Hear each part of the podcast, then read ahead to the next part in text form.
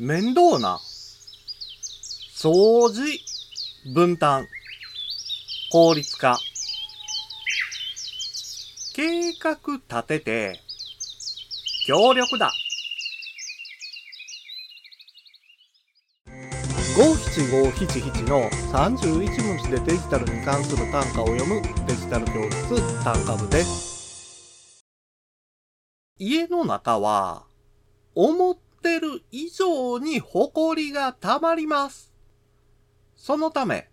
毎日掃除をしておかなければあっという間に埃が積もって汚くなってしまうんですしかし、いつでもきれいに過ごせるように掃除をしたい。そう思っていても、難しいという人は多いかもしれません。それは、たった一人で掃除をしようと考えるからです。家族で役割分担をしながら掃除をすれば、少ない労力で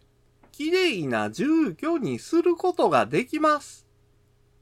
そのために役立つのが、ピカピカというアプリです。誰が、どの部分を掃除するのか、もしくは、掃除したのか、家族で情報を共有して、